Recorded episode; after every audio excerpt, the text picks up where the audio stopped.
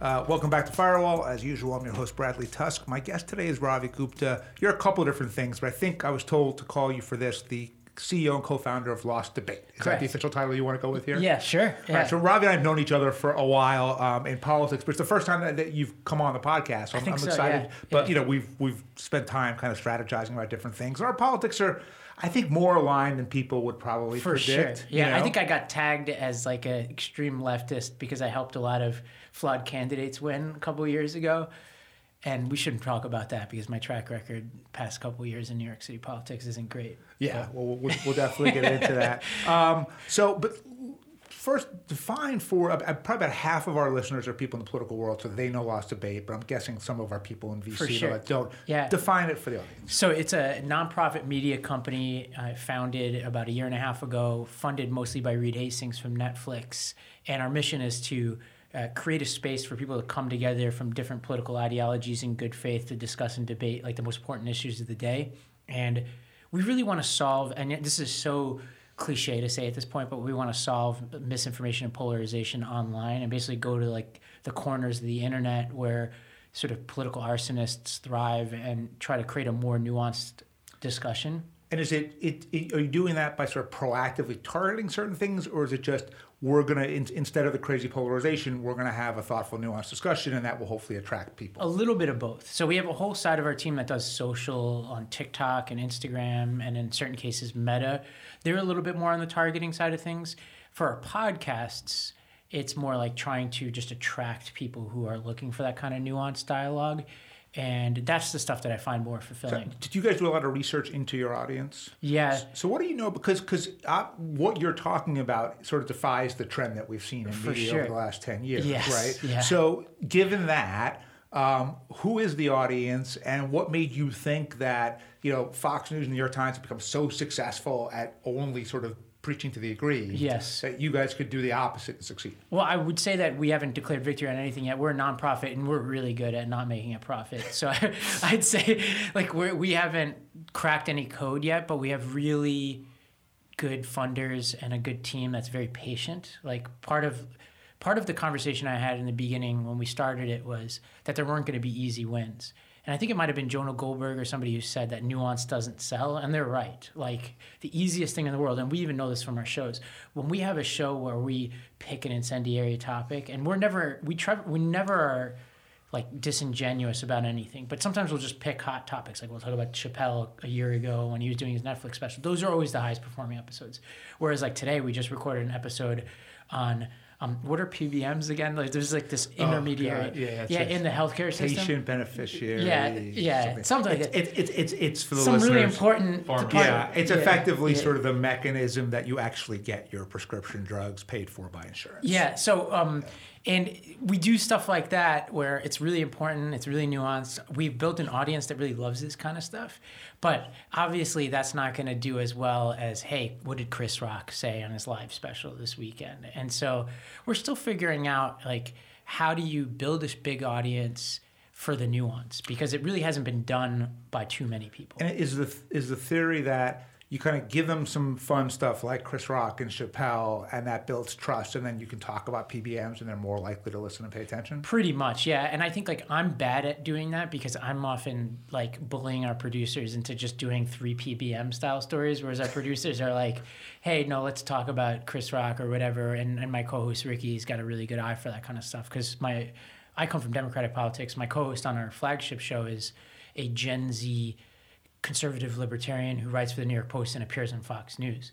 And so we get together twice a week, and we come from very different perspectives in life, in politics, right. the journalistic circles we do. Because, like, when I'm outside of Lost Debate, I do a show on the Midas Network, which is about as left as it gets, and I partner with people like Crooked Media on content and come from Democratic politics, where she comes from the complete opposite. So it creates, you know, as she has a good attitude about it. Obviously, you can find some conservatives who are totally nihilistic and aren't interested in facts. Like, she's not that. Like, she's very much like like interested in having a dialogue and changing her mind. So let's get into your background a little bit, because I think it'll help establish sort of credibility for the conversation to come. So um, you start off in Democratic politics, uh, start off in the Obama administration. How do you even get into the White House, that whole Yeah, world? It's such a fluke.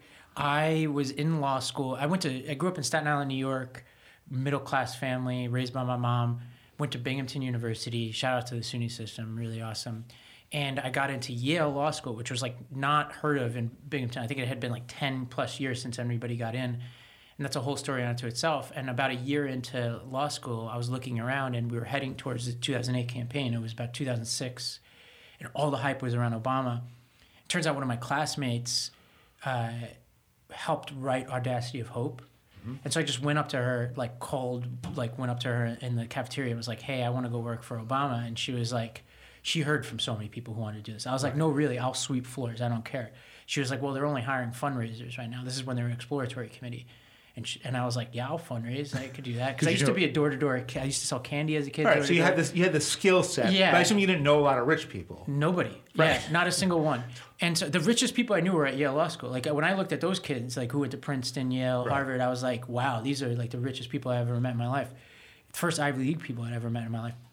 And so then I jumped in the Obama campaign. I think I was like employee twelve on the exploratory committee, joined before he announced, and then worked my way up from fundraising to, be, to becoming uh, Axelrod's assistant in the general election. And then I had to go back to law school, and I worked out a deal where Susan Rice, when she became the U S ambassador to the U N, allowed me to travel back and forth to New Haven to complete my degree while I worked for right. her. Right. So it's interesting. So my brother-in-law, who I suspect a lot of your uh, people in your world hate, Josh Gottheimer, who's you know in, in the I, house. Yeah, I don't have uh, I don't hate him personally. Okay. I know a lot of people talk trash about yeah, him, but, yeah. but he did, I didn't so, know he was your brother-in-law. Yeah, yeah. That's amazing. So he was on the Wesley Clark camp when he was in law. He was a little older than you. So this was like maybe the oh four campaign. He was on Wesley Clark, and then he was on Kerry, and he cut a deal with Elena Kagan, who was the dean of Harvard Law School, and he got lucky that he had such a political person running it yeah. to basically let him graduate without him ever actually showing up. Yep. Third that's year essentially my law school experience. Yeah, yeah. So how, what, I pioneered. I like deal? to think I pioneered yeah. remote learning. Uh, so back in the day, like the, yeah, basically you just have to learn how to pick the right classes. I picked big lecture classes where you're anonymous that had exams at the end of the year, because basically the way law school works is there's no grades throughout the year for right. the most part, so you just take one exam. And so it started by me just going back for exam period. And then at a certain point, they started allowing people to take the exams remotely. And so I just would take the exam. I remember it was during the inauguration period, because you used to come back in January to take your exams. I remember taking an exam from a Starbucks the day of the inauguration uh, when Obama won. Right. And, and all, did, you, did you already know you weren't going to practice law? There's a part of me like that always thought I was going to go become a district attorney in Staten Island, where I grew up, an assistant district attorney, and and and argue in the courtroom. And that still may happen one day. That was always my vision, but it's weird because it was not the same vision of anybody who goes to a place like Yale. Right. And it's certainly whether you got, you know, well, this Yale doesn't have grades, right? No, yeah, right. that was the That's best. That's the thing, right? Yeah. It doesn't matter, right? You could right. low pass, which I somehow avoided, which is a miracle. But even if you did, it wouldn't yeah. matter. Yeah, it matters only in the sense that if you wanted to go work for a big law firm, they'd look at that and they'd immediately know you as like a truly exceptionally lazy person, because it, to get a low Very pass. Very hard. Yeah. yeah, yeah. I know I, I, went, I went to Chicago, and it was sort of same thing in that because I wasn't going to practice law, and I knew that from day one, and I was like, I don't really give a shit what my grades are. Right. It was very liberating. And what For ended up sure. happening is the classes that I found genuinely interesting, I had great grades in, and the classes that I didn't, I was like, fuck it, and I would just get really low grades. And For it sure. didn't make a difference. I've never seen my law school transcript, and nor has anyone else. Same. It's, it's, yeah. it's irrelevant. Same, yeah. And I think what it allowed me to do is, because I was such a hustler in undergrad, I was like a chemistry major in Binghamton. I was like, I had a four point oh. I was a machine, like a total maniac. By the time I got to Yale Law, I was like burnt out. And then I was able to just hang around with a bunch of cool people. There's actually a lot of Kerry campaign refugees, yep. like people like Adisu Demesi and Jason Green, and all of these guys, Brian Deese. Yep. Like all these guys were in my class. And they're all they were all super smart, super politically active. And we all just kind of hung out instead of taking our classes too seriously. And that was liberating in its own ways. And then that kind of set me up to then join the Obama campaign. And then we won, and I'm working for Susan. I did that for like a year and a half. And then I basically had my Devil Wears Prada moment. I'd been an assistant to a couple different people, and I basically like metaphorically threw my BlackBerry in the fountain and was like, all right, I need to do something else. And are you are you still close with Susan? Not close, but like when I see her, we talk. She's, She's going to go run Brookings? People is that keep, what we're hearing? That's what I keep hearing. I first met her at Brookings, interestingly. I did a summer at Brookings, and that's that's how we met. But she was a fundraiser for Obama. That's how we really got close. We were very close when I worked for her. I was her traveling assistant and yeah, speechwriter. Right. So I used to carry her purse. I used to write some of her speeches. Well, we you used... have a great line in your bio, right? You're like a su- slightly substantive more version of Gary from Veep, right? There you go. That was yeah. it. And I actually think everybody should do a job like that. I think it was so fulfilling and so humbling. Yeah. And she was tough, man. Like the closest, I'm not a crier because I come from Staten Island and my mom is like a very tough woman. Yeah. But the closest I've ever come to crying in a professional setting is one time I was in a meeting with her and she just turns, we're like in a meeting of all the principals of like a bunch of different agencies and stuff. And I'm there and she just turns to me. I said something particularly stupid. I can't remember what it was. And she just looked at me and says, "What do you even do here?" And I almost like burst into tears in front of everybody. It was very tough. But so she's one of those people, you've probably had bosses like this where you really respect them. I did a whole tweet thread about this once when she was in Veep Speculation. I was like, she is not a nice person, but I respect her and she'd be great because she's a scary, badass motherfucker. She's not the person I seek out if I'm at an event because right. she truly intimidates me till this day. But she's really good at what she does and has a high degree of integrity. Mike Bloomberg's a little bit like that. I would say Mike actually, it's funny, he's a very decent person because he really has tried to devote a lot of his fortune, a lot of his life to trying to do things like ban smoking or whatever it is. Right, right. Um, but like, I remember once when I was running his campaign in oh nine, he and I were going to some meeting somewhere and he's dropped me back off at my apartment in Peter Cooper kind of towards the end of the night. And somehow like I'd... my wife had a baby like a few days earlier, and I was just like, he hasn't said anything. I've been with him, you know, and I was like, just so you know, we had a, a baby fear. She goes, "Oh yeah, I know," and that was it. And just went right back to whatever he was doing. Oh my God! Um, but with that said, the greatest boss I've ever had. Yeah. yeah. Sometimes like, sometimes the coolest bosses I've had, actually, I look back, were not good bosses. The ones like her who were like, you know, they're like, you know, I became a school principal eventually. Like, it, it reminds me of teachers. The teacher who on day one, all the students love is going to be a disaster by the end of it. You're going to resent them. Their lines aren't clear. Whereas the person who's strict and, and kind of holds the line and is like, hey, like, I was a mess. I was in my mid-twenties. I was partying all the time. I was overconfident. Like, I needed somebody like her to be like, you know what? I'm going to be harder on you than anybody's ever been on your life, and you're going to learn how to be a professional. And for that, I'm really grateful. So how do you, so you did something that, like, to me is very unusual, kind of having been around the, the world of D C and politics and all that, which is you had this super high status job, right? And then you switched to do something that most people would consider, you know, not nearly as sort of prestigious and important, even though arguably more important in real life, which is you start running schools, right? Right. How do you reach that conclusion? And, and sort of from an ego standpoint, how did you kind of get there? And was it a problem? It was the best thing that ever happened to me because I had I'd picked the Obama. We all had this problem on the Obama campaign where we started to conflate our success with his success. Yeah. And we all started to think we were better than we were. And thank God I did. I, I wound up leaving uh, the administration, going down south to Nashville to start a school. It was a very lonely experience. So I didn't know anybody in Nashville. The only person I knew was the mayor, Carl Dean, who helped me start the first school. Why'd you pick Nashville? Because I had a fellowship opportunity from this place called Building Excellence Schools, and it's usually a two-year process where they train you to become a school principal. They pick a few people each year, and there's this woman named Sue Walsh. She was kind of like the Missus Miyagi of schools. Like, she was an old Catholic school principal who knew everything about teaching people to do schools. And she uh, was taking a few people that year, and it's a long story as to how I got even to them in the first place. And then she said to me, look, like, you can do the two-year program and do it in New York. And there's also like a looming, as there always is, a cap like question about whether there was even going to be. What year was this? This would have been around two thousand ten. Ah, uh, I, I ran the campaign that to lift the cap. To lift the cap, we got uh, one hundred twenty-five thousand more seats. So I had an opportunity to do a two-year process in New York, which maybe then I would have started a school in Staten Island or something. And then she said, "Well, there's this mayor in in Nashville and a, and a legislature in Tennessee that allow you to fast track your school, get it off the ground in a year." Right. Now, mind you, I'd never run a school, never taught, but I was so anxious to get working. And I also knew enough about myself in New York to know that I needed to almost live like a monk in order to start a school. Like, I couldn't have friends.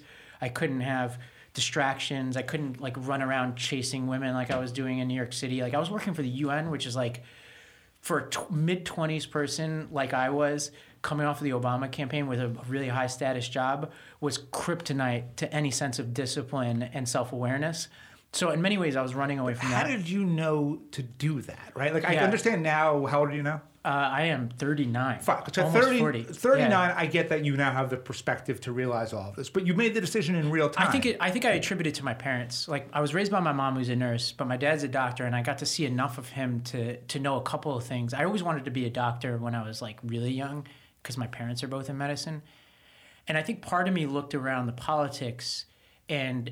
I, I always wanted to create for myself something that I saw. And my dad's an incredibly flawed guy, but one thing I always respected about him is that every single day he went to work, he was essential and doing really important work to help people. And I knew at that point it was impractical, impractical to like to take a step back and go to medical school. Even though I had like done all that stuff in undergrad, I was prepared for it. I was like, well, what's the closest thing to like helping people every day? And I also knew enough about myself to know what I was good and bad at, and what I was really, really, I, I, what I thought I'd be really good at and turned out to be like the best I'd ever been in any job is things that are like almost tactile and almost like a sport. Like being a school principal, you're on your feet, you're solving problems in real time. It's almost like why I was good at like managing campaigns. I'm much better at that, or was much better at that than I am like sitting at a desk writing that memo. Like when my summer I spent at Brookings Institution, institution was like the worst summer of my life because I would like write one memo for two months. Right. It's like the now I, I'm much better at that I, kind of work, but I, I, I can't one, do that. I had one summer. So when I, after my first year of law school, I said, you know, I'm going to try to find for that summer the most exciting job in the law, just to confirm that this is not what I want right, to do. Yeah. So there's a division called, I don't even know if it's still around anymore, but it's called the Office of Special Investigations at D O J, and they hunted Nazi war criminals who were still alive and living in the U S. Oh my God. And I was like, well, what could be better? They don't pay my family, Holocaust survivors, the whole thing. And I thought like they were, I was going to get there and they were going to give me like a leather, a leather leather trench coat and a gun and put me on a plane to Ohio. Instead, it was like, write this fucking memo. Right. Two months writing memo, kind of I was like, yeah, like I'm, extradition I'm, or I'm, something. I'm done with the law. Yeah. Well, that's why I say if I did the law and if I ever wind up doing it, I would be like in a courtroom because I st- that's still the pattern of what makes makes me happy. You know? Plaintiff's law in a weird way. Yeah. Like I have a lot of friends who did plaintiff's yeah, work. Yeah. That's what I would have done. Um, yeah. So all right. So so. You, You, you know nothing about running schools, and yet you become a school principal. How does it unfold? Well, I go to North Nashville, which had at the time had, and I still think, uh, I think it still does, has the highest incarceration rate for black males in the entire country. Okay. It was a decimated area. It's being gentrified like all of Nashville now. But it also had fewer than one percent of kids in their zone public high school attending, uh, getting a college-ready A C T. So it was a mess, really. So I started going door-to-door in that neighborhood. I recruited one guy from the neighborhood. And we would go door to door just recruiting families. And the district wouldn't even give me the list of families. So I was just cold knocking families, whether they were of the grade level or not. And it was very humbling to go from the Obama experience where I'm knocking doors and they're like, whoa, yeah, Obama, great, to who the hell are you? Like, you're not black, you're not white. What's your name? Where you come from? You're going to start a school. You don't have any track record. And so that was definitely the hardest thing I ever did. And I did that over the course of a few months recruiting families for that. How many, how many kids did you get? So we were started one grade level at a time. So the first one was around ninety kids. Okay. And we had to fight for all of those kids. And then we open up and we, like, I. Th- it's one of the proudest, I think it's the thing I'm most proud of in my life is we were so thoughtful about that school. And we wound up, we had a whole series of things that I think made it successful. But in the end, we were the most successful in the, his, the school, charter school in the history of Nashville. After our first year, we had the highest math results in this entire city of Nashville. We even exceeded the math results of Williamson County, which is the equivalent of our Scarsdale, despite the fact that our kids were uh, nearly one hundred percent free and reduced lunch, all kids of color, uh, you know, kids coming from really difficult neighborhoods who came in on average two grade levels behind in reading and math. We had uh, we were rated by our first few years, both Tennessee, which has this like value-added growth metric, and Stanford rated us the highest-performing charter school network in the state of Tennessee. And in basically every subject, we were just not only beating the district average, but beating every district school, including the ones right. in high-performing so, neighborhoods. So arguably, maybe not even argue, just factually, that's the most important thing you could do for a poor kid, right? A low-income for sure, kid, right? In my opinion, yeah. And you're now seen as a sort of high-profile progressive. Yep. And progressives would like to talk about how virtuous they are and how they yes. care about people from other races and everything else, and yet they oppose charter schools. And not all charter schools are successful, and the ones that aren't sure. should be shut down, but like Success Academy here clearly has that same kind of track record that you were just talking about in Nashville. And yet they believe that they're supposed to be against education reform and against charter schools. How in their head, do they know they're full of shit? You know, I, I wrote something about this the other day called the, the progressive Pleasantville problem, where I essentially talk about how white progressives in particular, because if you look at black and brown uh, Democrats, they support charter schools. Yeah. Their support hasn't changed. Yeah. At somewhere around the end of the Obama administration and the beginning of the Trump administration, white progressives cooled to charter schools. They were never really with us, but they became really uh, against charter schools around that period of time. And I think part of it is that they look in the mirror and they don't see themselves as exercising school choice. So they move to the right neighborhood, they lawyer their way into the right magnet school, they send their kids to private schools, and then they don't view any of that as school choice. But if a kid, you know, goes to a public charter school or takes E S A dollars or vouchers, they view that as school choice, and it's a very convenient narrative. But what, so I, I get why, and I'll give you my teachers union theory, which is going to sound a little crazy in a second, but um, but I, I get why the teachers union, the people on their payroll, would construct that narrative. But if you're genuinely someone that you think you're a good person and you're trying to do good things for the world, why why would you choose to acknowledge that or, or allow I th- that? I think it, it's it's these certain elite progressives who are really good at controlling the narrative, like Elizabeth Warren, who, you know, at one point was pro-charter and voucher, even more even extreme than I am on some of these issues, who flipped. Teachers union pressure, probably involved in Massachusetts. We don't need to go into that. But they spin, and Bernie Sanders is a good example, people who who have sent their kids to private schools. Uh, you know, Warren even lied about it to a parent who tried to ask her about it, that she sent her son to a private school. They have this double standard where they're like, all right, no matter what I choose to do with my own kids, uh, this system, they start making these system arguments. Like, all right, charters take money out of the system. They bankrupt the system, and they equate it. There's a couple things going on. One is, if Donald Trump says charter schools are good, there's a lot of progressives who just can't hear anything else, and they're just going to be like, I'm, like if he says the sky is blue, they can't agree with him. And I think that's part of what's going on with charters, because the data really started to shift significantly around yeah. the Trump administration. I think two is there are genuinely bad faith actors on the right who are trying to defund the public school system for reasons that progressives should be alarmed about. I don't think that's even like.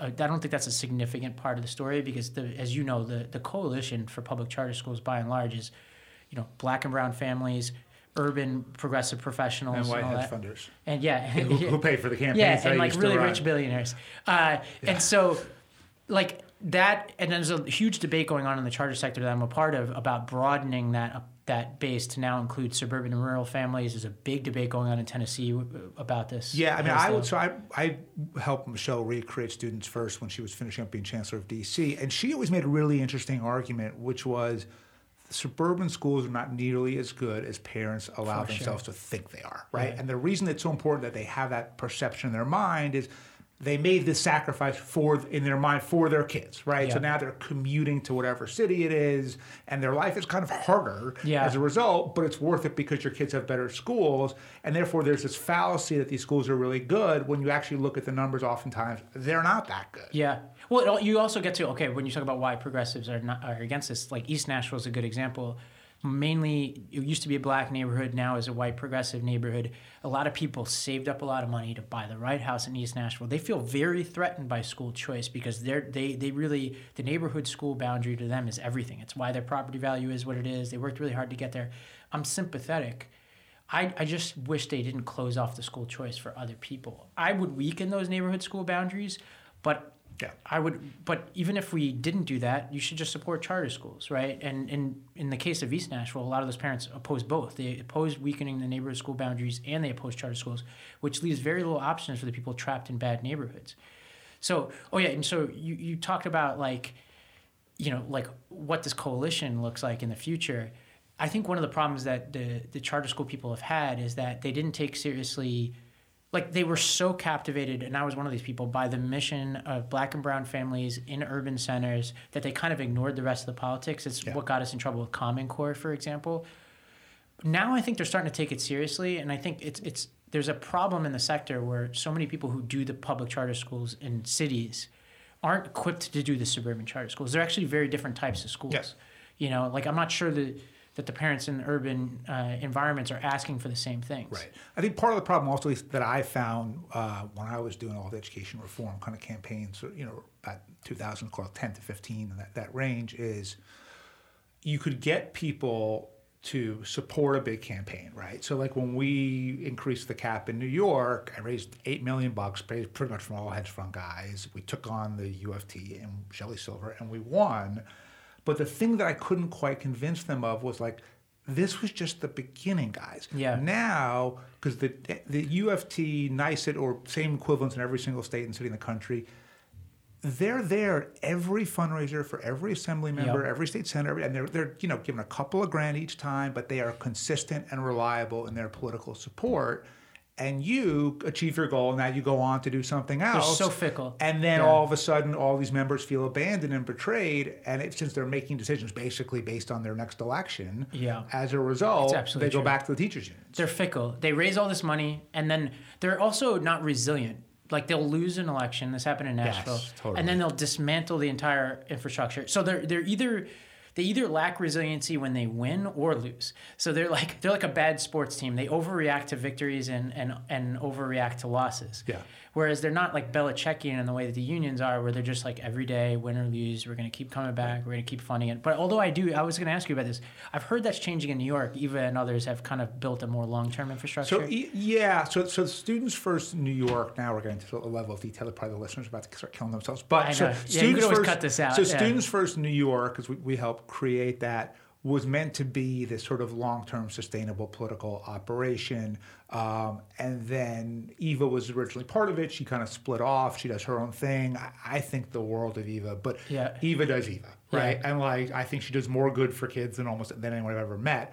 But um, she has a clear agenda, which is the stuff that she cares about and believes in. Yeah. Um, You know, there are the... She's like, for listeners who don't know her, she's oh, kind of right, like the Steve you. Jobs of the charter school net world, where she's very insular, very excellent, very interesting, and runs really great schools. Very tough. Uh, and is, is very stubborn about the way she wants to do things in a way that I respect, but I also probably wouldn't be collaborating with her, and she probably wouldn't want to collaborate yeah. with me either. So I, I haven't seen, apart from her, right? She's excellent at what she does. The rest of the community here in New York get back to the levels of support and enthusiasm there was like a decade ago, yeah. right? We lost the also, sort of... Also, Mike not being mayor changes. And yeah, and, and that was the period of time, around the Waiting for Superman period of time, yeah. around twenty eleven was the apex of the reform movement. Yeah, yeah. I did screenings yeah. with Davis Guggenheim to raise money. Like he'd yeah, come we did in, one in Nashville too, right, yeah. exactly. And it was that's when I kind of entered the work, and it was where all the vibes were great, and people were going on Oprah. My buddy was on Oprah, and she gave him a million-dollar check for his school and all that kind of stuff. And then the dog days started to happen around fourteen, fifteen. Yeah, yeah. Where they were like, they literally tried to like throw me in prison for running schools for low-income kids, and you know, accuse you of privatizing, accuse you of stealing money from kids. You know, I had a Yale law degree. I'm like, look, I go to a law firm, make five times this amount any day. Like, this is a weird. If this were me trying to make money, this like this would be a very strange way to yeah. go about it. Like, leave my family and all my friends to move down to Nashville right. to work my ass off. Uh, and so the vibes got really bad around then. I think they're turning around. I don't think they'll ever be, again, what they were in twenty eleven, but I think they're getting better slowly again, although it's happening at a time where if you talk to any educator out there, the, the level of burnout in schools and just the climate around trying to run schools right now for a lot of reasons is really bad, whether you're in your charter or not. And then the, the labor market is a disaster. Like anybody... Like, it, it's going to flip now. You're starting to see all these layoffs and, and you know, unemployment will, will rise. But it's been really hard to attract good educators. Yeah, right now, and I think also politically, Obama was a great the validator perfect. for charter Absolutely schools, perfect. right? Absolutely perfect. Couldn't design a better one. Then Trump, at least for progressives and even just Democrats, right, all of a sudden becomes the anti-validator. And then Biden's kind of a, you know, I'm, I like Biden, but he's kind of a union hack. Right? Yeah, he and, says he doesn't like charters. He yeah. pushes really bad policy, but he doesn't even have his back in it. Like, he tried to push all these, like, stupid rules against charters, and he kind of backed down a little bit. And it's part because it's not a, thank God, not a priority of his. But you're starting to see the rise, and maybe this is a good transition into, like, the future of the Democratic Party. You're starting to see the rise of... the Eric Adams type people who you're starting to see more candidates yeah, totally. who, you know, say what you will about Eric, but like people like him, Hakeem Jeffries. Do you know who the you sponsors know? were of my charter cap bill in two thousand ten? Who? Hakeem Jeffries and Eric Adams. Get the heck out of here. Hakeem was the assembly sponsor and Eric was, and certainly didn't hurt their careers. Yeah, well, you, you know, right. I, I replied to Brad Landers, he's the the, uh, the um, comptroller the comptroller in New York, because he was spreading all the people need to be heard about charters, and he was like anti-charter. And I was like, well, yeah, the people were heard. They elected Eric Adams, who was the runner-up, also a charter supporter. They, you know, who's the most powerful Democrat in New York? Hakeem Jeffries. Yep. Uh, and who is the governor? A charter supporter. So yep. the people actually have been heard. They... There's a quiet That's majority a in support That's of charter schools. And if you look at any polling in New York City, one of the reasons why Eric Adams is mayor is because there's black and brown families are they're they're more numerous, but not as much heard in the grass tops or in the, on Twitter or whatever. Right. So, so then on that, why is it that white progressives, when you say to them, people in communities of color overwhelmingly want They don't want to be, you know, mistreated by the police, but they do want a police presence. Yeah. Why do they just reject that instinctively? I think it's starting to change. I think that there was a brief period of time where everybody lost their mind. Not everybody, but enough people lost their minds and were saying things that were patently insane about the police. Uh, and as somebody who grew up in Staten Island, it really offended me because I grew up amongst a lot of police officers. Yeah. My grandfather was a police officer. And I was seeing this weird phenomenon of people coming over from Williamsburg, and sometimes I knew them personally, coming into my neighborhood and breaking the window of a bodega that's owned by a Bangladesh immigrant in the name of social justice. And I'm like, what the hell is that?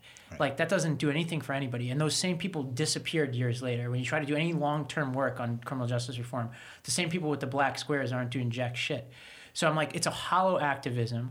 And I think a lot of, you know, one thing you can count on is white progressives to twi- tie themselves into pretzels over their own guilt and anguish. And I think it's one of those cases where it actually helps because they are self-reflective in a certain way. And I think what you're starting to see is the data on defund the police is flipping back. And there's really good data. This guy, Todd Rose, if you know the people at Populous.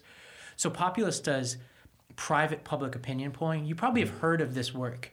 So basically they they, they have a complicated statistical method to get people to say what they like, say what they believe in public, mm-hmm. and then they get them through the statistical method to indicate what they privately believe. And what he found is that what people were saying publicly about defund the police and privately were two different things. And he actually advised Biden on the State of the Union address, to not this past year but the year before. Remember when Biden said, I want to fund the police?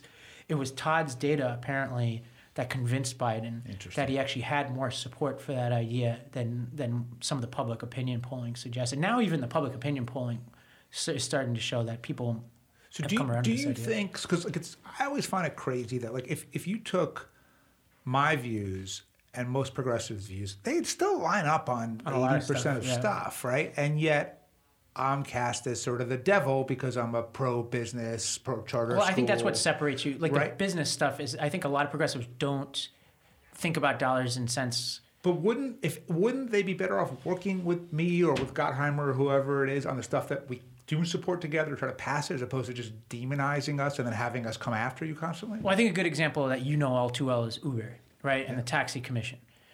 I don't think there was enough work being done for my progressive friends, including a lot of people I helped elect, really looking into what the world was like before Uber and Lyft. Yeah. Like, if you're in a black neighborhood, can you get a taxi? Nope. Uh, if you want to get a taxi license, is that a fair process? Nope. Hell no. Like, are we saddling people with enormous debt to get these taxi licenses that make no sense? Is the interface of Uber and Lyft a way better experience no matter who you are? Of course it is. So, you, like, you start to answer all these questions, and there just wasn't enough exploration about, like, hey, like, who's benefiting from a world where the so, taxi so industry when, when continues de, to dominate? When de Blasio tried to basically ban Uber in twenty fifteen, the, the groups that we used, that, that, that we brought out to beat it were immigrants and African people of color. Because right. the people of color all Couldn't had experience with not being able to get a taxi.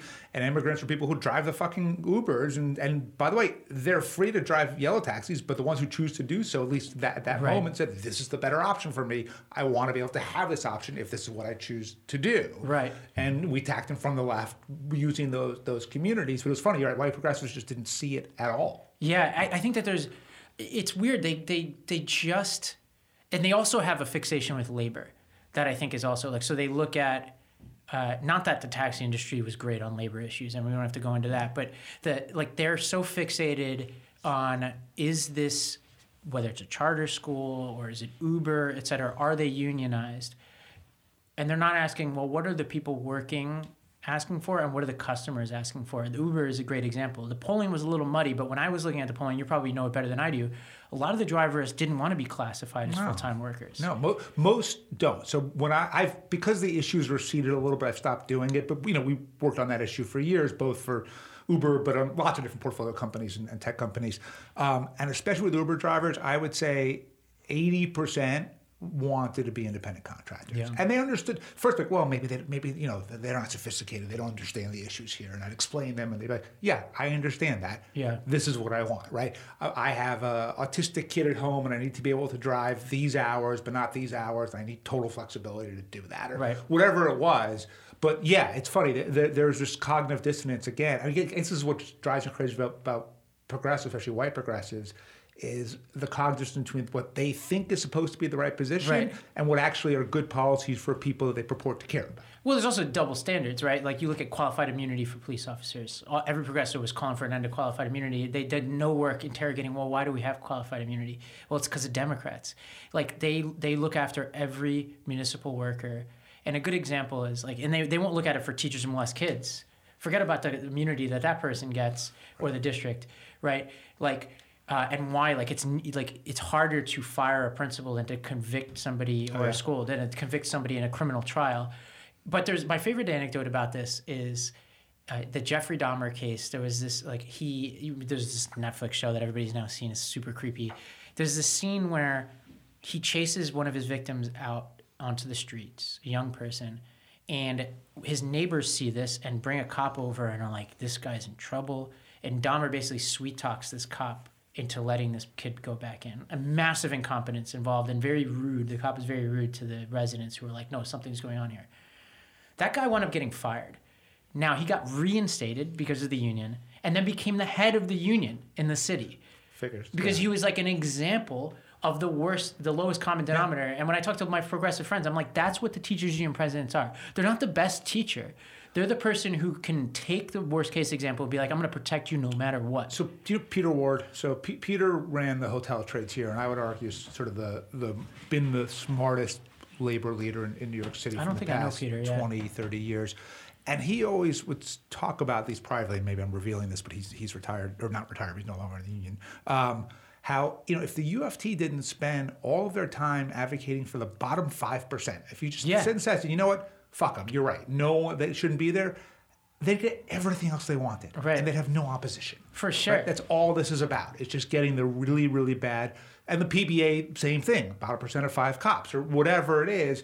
All these unions, especially kind of public sector unions, that are so focused on protecting kind of the worst. And I understand why they tend to be the more active in union elections but, or whatever but wait, else. Bradley, yeah, like, do explain that because I'm curious. Like, like, has no union ever like decided that? You so, lose your, you'll lose your next election. Yeah, you'll but lose. Because yeah. because the five percent have that much support? Because they are the loudest. You know, it's it's no different than actual elections where, you know, primary turnout's ten, twelve percent, and those are the most ideological people on either side of the aisle. So the high performers don't even know they're in a union. The high performers are yeah, totally, yeah. totally blind to it. And then the people who show up at the meetings and yell and scream are the low performers. By the way, sometimes because they spent all day in the rubber room being paid to do nothing, so they have plenty of fucking time to engage in, right. in union well, activities. It, it, it, there's another. There's a couple other things going on. One is the culture of the industry, right? The, the N Y P D is notorious for this.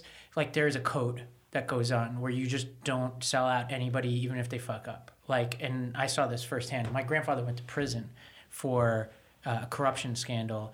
So I was steeped in this as a kid.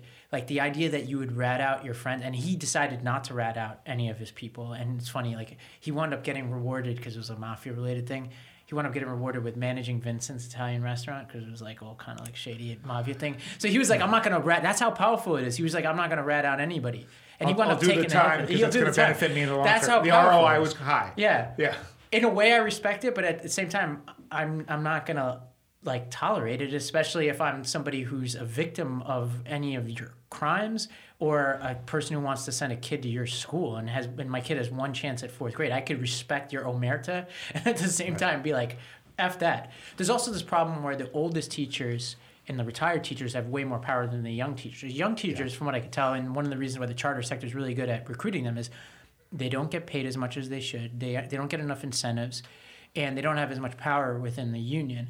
And so there's huge cultural differences that play out in the unions. And in certain cases, this happened on racial politics recently, where young teachers of color started to fight back against the older, you know, less uh, diverse ranks uh, that were controlling the unions. Yeah, for sure. There was that group, Educators for Excellence, that was meant to be yeah, like yeah, whatever a splinter. Happened to them. I, I just think they didn't. Yeah, yeah, it kind of went away. Yeah. All right, so this was a great segue to my last question, which has nothing to do with politics at all, but Stat- Staten Island question. Oh, yeah. So I have been obsessively watching the Wu-Tang saga on Hulu. Oh, I, I haven't seen, seen it yet. It's fucking amazing. Is Brad, it Bradley, good? I want you to know I did watch it on your recommendation. What do you think? I was amazed how good it was. I only watched the first two episodes, but it has actual drama in it. Like, I was shocked because like when you have those kind of approved banned things, they never really cut to the real story yeah. because they've got well, to so protect the, everybody's the, legacy and R Z A all that shit. R Z A wrote it and and I think kind of put it together. And I think he's really such a true artist. Yeah. That he stuck to his artistry ahead of. I need to. Re- I need to watch this. They it's do a bad job with the violence and stuff, though. Like, it's too cartoonish. Yeah, it's just stupid. Like, like it, so a guy get, shooting into an apartment from the street. Like yeah. A once, so once you get, would ever do that. Season one is it's season. I'm about halfway through season two okay. right now, and that goes from them basically realizing. I guess the point is. All of these guys are starting off in gangs, drugs, violence, prison, all that stuff, and then they've introduced, oh, I have this talent. Yeah. I'm much better off pursuing this thing. And R Z A was this sort of great visionary that was able to sort of bring them all together. So now in season two, you see how they become a successful group and sort of how that all comes together. Oh, I need together. to check that out. I've read his book. I think it's called The Tao of Wu or The Tao of Wu. I just think Staten Island right now is undergoing a cultural renaissance with Pete Davidson, Colin Jost, like... you know, this Wu-Tang show. Like, I think that it's such a fascinating place because there's nowhere else like it on the planet. Yep. You know, Ron DeSantis just recently went there and said it's Florida of the North or whatever. Bill Clinton used to say it was Arkansas on the Hudson. It is its own weird place. And I grew up in this corner of Staten Island where and my family's from called Travis that is literally on top of the old Fresh Kills landfill. So we literally, it was like... It was almost like the Alps around us were, were garbage. Trash. So even till this day, when I walk down neighborhoods like this and I smell the trash being out. Reminds you of Home out, Sweet Home. It reminds me of home, yeah. yeah. So that's that's what I grew up with. And that's probably why I'll die of cancer in ten years. Were you, uh, when you lived there, were you pro or anti-secession? I, I was of two minds. I understood the impetus behind it, but I, I'm a proud New York City person. I, I don't know why anybody would willingly...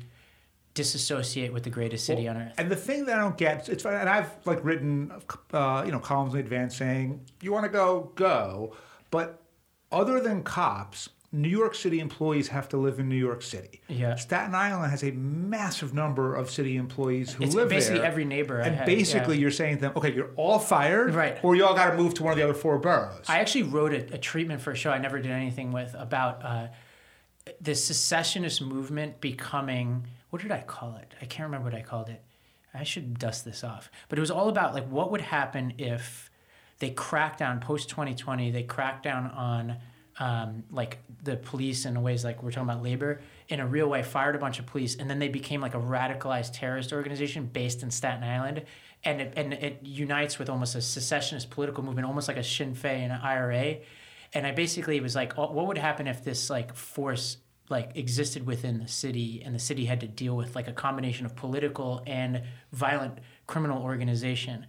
And that's basically was the premise behind the show. I should dust that yeah, off. Yeah, you should. I was excited about that. That'd be fun. Yeah. Cool. All right, man. Hey, uh, how do people follow Lost Debate, the arena, all the other shit that you Yeah, did? Uh, we didn't even talk about arena, yeah, but yeah. If you're listening to this podcast, you probably shouldn't. You probably shouldn't look at the arena. But the... The Arena is this political organization I did. It was probably more left than most of our listeners. But the the Lost Debate, you can find us. We have our flagship show. You could follow us wherever you get your podcasts. Mm-hmm. Uh, and we have a whole bunch of offerings. If you go to lost debate dot com, you could look at a bunch of different podcasts that we have. And if you have ideas and, and you want to get involved in anything we do, we're a nonprofit. And so we're always looking for good ideas, good partners. And, you know...